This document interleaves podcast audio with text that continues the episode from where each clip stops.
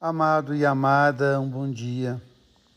No dia 10 de janeiro de 2017, foi celebrada a dedicação da nova Igreja Matriz de São Sebastião do Rodeiro, na cidade de Rodeiro, onde eu trabalho.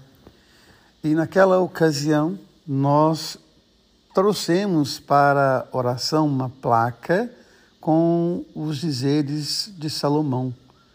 Quando Salomão vai dedicar o templo, ele faz esta belíssima oração. Teus olhos, Senhor, estejam abertos noite e dia sobre esta casa, sobre o lugar do qual dissestes: Aqui estará o meu nome. Ouve a oração que o teu servo te faz neste lugar. Ouve as súplicas de teu servo e de teu povo Israel, quando aqui orarem.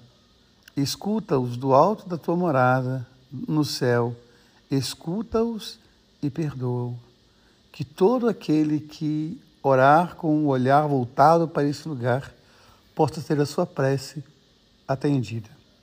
E hoje essa leitura tão bonita que nos convida a pensar que cada um de nós é um santuário, é um templo. Que nossa casa, nosso lugar de trabalho, lá onde nós estamos com os nossos amigos, com os nossos irmãos, será sempre um lugar onde se encontra Deus. Porque onde dois ou mais estiverem reunidos, ali será um templo. Dois ou mais reunidos em nome do Senhor. Ou até mesmo onde pulsar um coração fiel, Deus se fará presente. E quando nós olhamos o Evangelho, Jesus sempre vai ficar indignado com a hipocrisia de alguns religiosos, mestres da lei e fariseus que arrumam um monte de desculpas para não acolher a oração das pessoas. Eles sempre querem ser os donos, os semideuses que mandam na forma como se deve rezar, como se deve comer, como se deve beber.